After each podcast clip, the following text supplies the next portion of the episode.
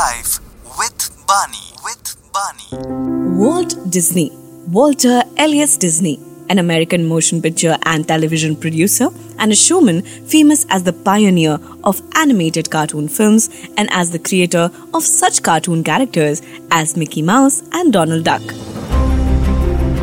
He also planned and built Disneyland, a huge amusement park that opened near Los Angeles in 1955. The Disney company he founded has become one of the world's largest entertainment conglomerates.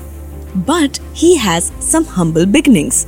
Walter was the fourth son of Elias Disney, a carpenter, farmer, and a building contractor, and his wife, Flora Call, who had been a public school teacher. When Walt was a little more than an infant, the family moved to a farm near Marceline, Missouri. There, Walt began his schooling and first showed a taste and aptitude for drawing and painting with crayons and watercolors. His restless father soon abandoned his efforts at farming and moved the family to Kansas City, Missouri. In Kansas City, the young Walt began to study cartooning with a correspondence course and later took classes at Kansas City Art Institute and School of Design. In 1917, the Disneys moved back to Chicago, and Walt entered McKinley High School, where he took photographs, made drawings for the school paper, and studied cartooning on the side, for he was hopeful of eventually achieving a job as a newspaper cartoonist. His progress was interrupted with World War I. Later on, returning to Kansas City in 1919, he found occasional employment as a draftsman and inker in commercial art studios where he met U.B. Iwerks, a young artist whose talents contributed greatly to Walt's earlier success.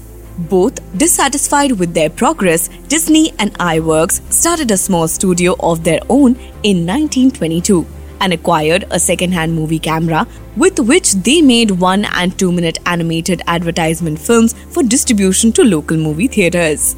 Walt Disney was never one to rest or stand still. He had long thought of producing feature length animated films in addition to the shorts. In 1934, he began work on a version of the classic fairy tale Snow White and the Seven Dwarfs, 1937.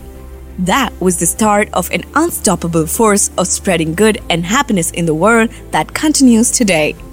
Disney's imagination and energy, his whimsical humor, and his gift for being attuned to various tastes of popular culture inspired him to develop some well loved amusement characters for all ages throughout the world.